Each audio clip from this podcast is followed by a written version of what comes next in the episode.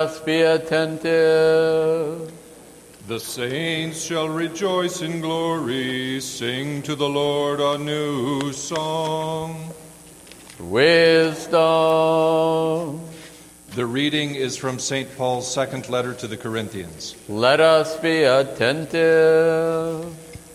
Brethren, it is the God who said, Let light shine out of darkness, who has shone in our hearts to give the light of the knowledge of the glory of God in the face of Christ. But we have this treasure in earthen vessels to show that the transcendent power belongs to God and not to us.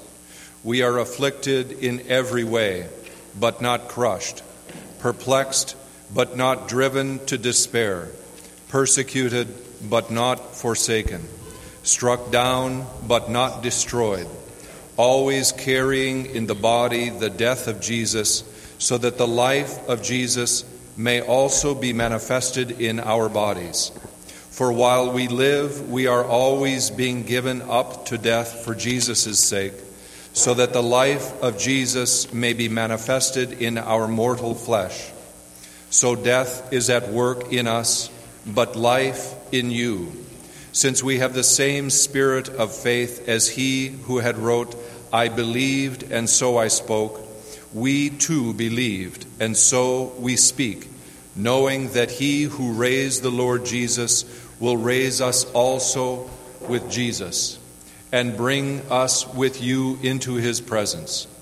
For it is all for your sake, so that as grace extends to more and more people, it may increase thanksgiving to the glory of God.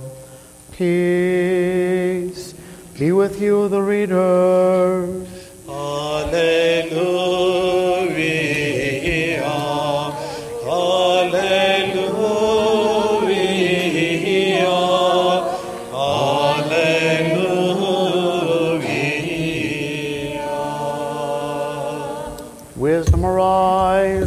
Hear the holy gospel. Peace be with you all. And with your spirit. The reading is from the Holy Gospel according to St. Luke. Let us be attentive. Glory to you,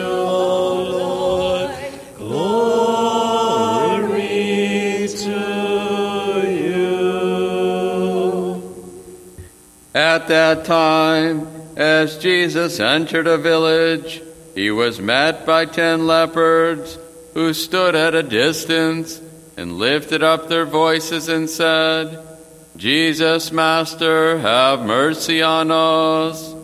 When he saw them, he said to them, Go and show yourselves to the priest. And as they went, they were cleansed. Then one of them, when he saw that he was healed, turned back, praising God with a loud voice, and he fell on his face at Jesus' feet, giving him thanks. Now he was a Samaritan. Then Jesus said, Were not ten cleansed? Where are the nine?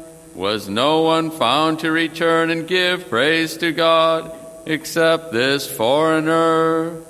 And he said to him, Rise and go your way. Your faith has made you well. Peace be with you who proclaim the gospel.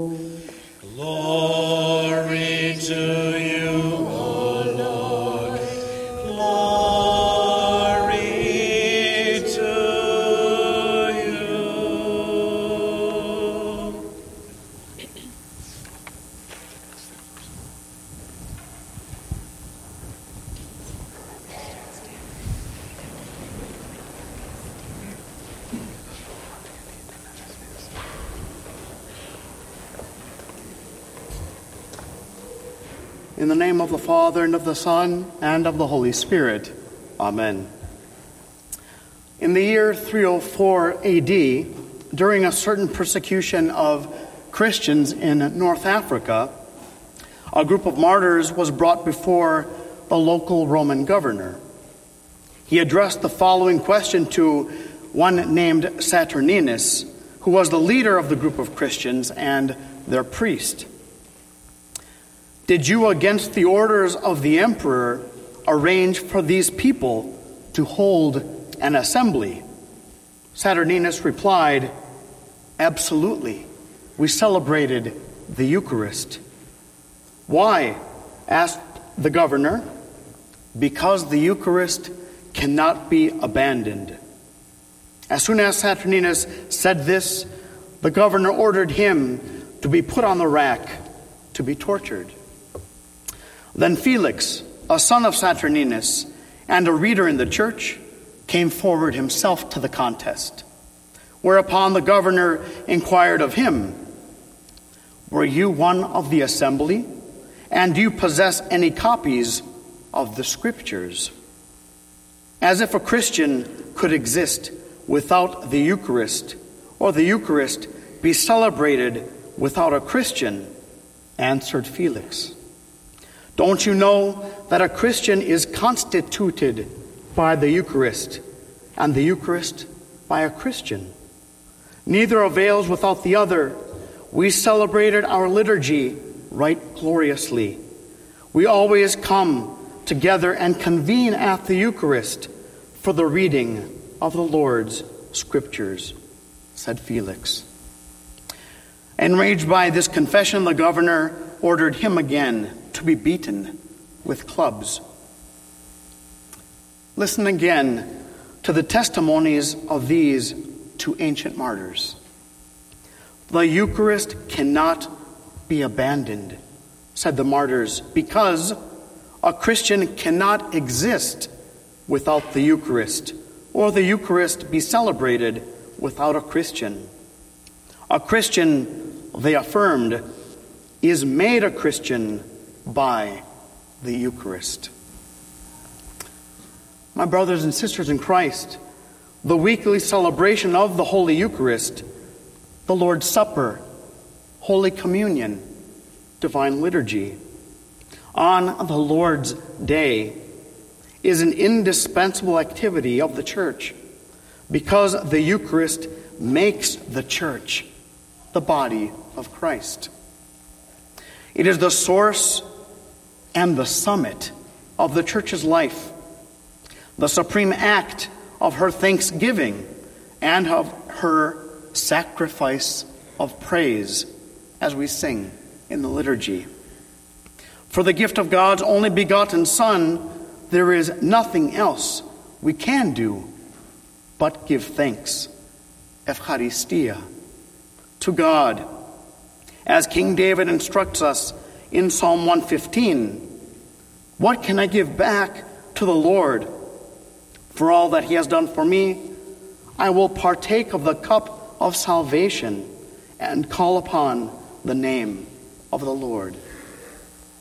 By attending the divine liturgy and partaking of this cup of salvation, we then imitate that one thankful leper who returned to give thanks to Jesus for healing him of his incurable disease. At the divine liturgy, the church is continuously changed from a mere human community into the body of Christ the temple of the Holy Spirit and the holy people of God. the life of every parish and of every faithful Christian is centered on the weekly celebration of the Divine Liturgy. For it is here that we experience the mystery of that new reality that is in the world the reality that God brought about through the incarnation of his Son, our Lord Jesus Christ.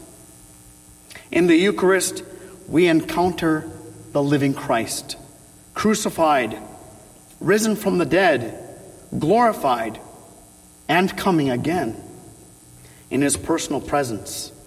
Through the divine liturgy, Jesus acts to fulfill his promises to his people when he said, Where two or three are gathered in my name, there I am in the midst of them.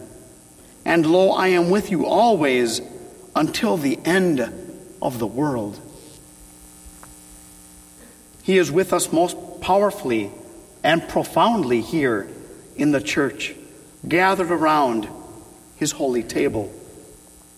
The divine liturgy communicates to people the meaning and the purpose of life.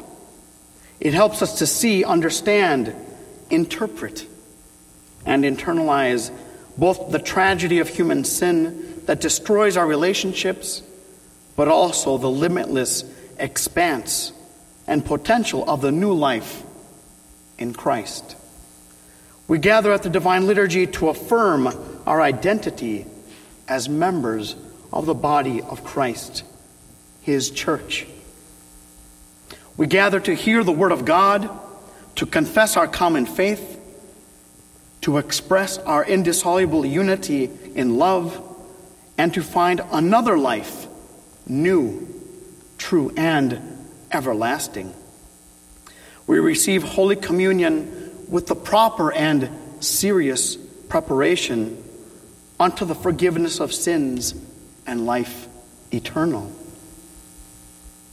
The seeds of immortality and of holiness are sown and planted in our hearts, in our deep being, and thus empowered, we are sent forth to bear fruit proportionate to this wondrous gift. For these many reasons, the Eucharist, as the early martyr said, cannot be forsaken or abandoned. And every activity of the parish, educational, social, philanthropic, cultural, must always be informed by and serve the purposes of the Eucharistic assembly for which the parish essentially exists. Our weekly participation in the Divine Liturgy is not meant to fulfill some vague religious obligation, but to give evidence in our faith, and so that we may become partakers of the divine nature, to quote St. Peter. That is, to actually participate in divine life and have that eternal life of Christ pulsing through our veins. By partaking of Holy Communion, God's life itself flows into us and penetrates the fabric of our humanity. The future life of the kingdom to come is infused and blended into the now, into the present. The Eucharist, as St. Ignatius of Antioch said in the very, very early centuries, is, quote, the medicine of immortality and the antidote against death, enabling us to live forever in Jesus Christ. Unquote. The power of the Eucharistic assembly is evidenced through the following story. In 1943, after many decades of church closures in atheistic communist Russia, Stalin, for whatever reason, ordered the reopening of churches. As soon as the people of a certain town named Elisk read this decree in the newspapers, they ran to a certain priest, Father Pimen, crying out, Batushka, Stalin's order is to open the churches. We've already freed up the church, removed the grain they were storing therein, and cleaned it and washed it, and everything is ready. People are standing around waiting. How is your health? Will you be able to serve? Father Pimen had just recently returned from the forced labor camps and was suffering from meningitis. He couldn't even give an answer. They continued, Father, look, the church, they are being opened, and there's not a single priest. They've all been shot. You're the only one left. All right, give me my clothes, Father Pimen said. They dressed him and they carried him in a cart to the very church from where he had been taken. He crawled to the altar, weeping, and the people wept with him. Give the exclamation, Father. They stood him up, a man on each side of him, even helping him to raise his arms. And he barely was able to blurt out, Blessed is our God, always, now, and ever, to the ages of ages. And then he fell down again. The people said, Amen, and the service continued. Prosphora was baked, and a chalice and communion wine were brought. The people found everything necessary for the liturgy to be celebrated. In Father Pimen's own words, he relates the following For three days and nights, I didn't leave the church. I prayed for three whole days. I didn't eat, didn't drink, and didn't even go outside for natural needs. There would be another service night and day. People didn't want to leave the church. That's how much they missed the services. They were so happy, they wanted to worship so much. On this side of death, brothers and sisters in Christ, every ascent requires a descent. Physics tells us what goes up must come down. So it is with our experiences at every celebration of the Divine Liturgy. We climb the rungs of the ladder of the divine ascent to be embraced by the boundless love of the triune God, Father, Son, and Holy Spirit. We sit at table with Him to hear the words of life and to partake of the bread of life. But then we are sent back to depart in peace. We are required to return to the world and to immerse ourselves in the affairs and circumstances of everyday life, bringing the redemptive power of God and the blessings of the Eucharist to our wounded and broken world. Having partaken of the body and blood of Christ, we must now tend to the needs of broken human bodies and spirits that are all around us so that the rays of God's kingdom may shine in the darkness of our fallen world, bringing healing, hope, peace, and joy to the hearts of people until the Lord returns in glory. And to him be the power, the worship, and thanksgiving for all things, forevermore. Amen.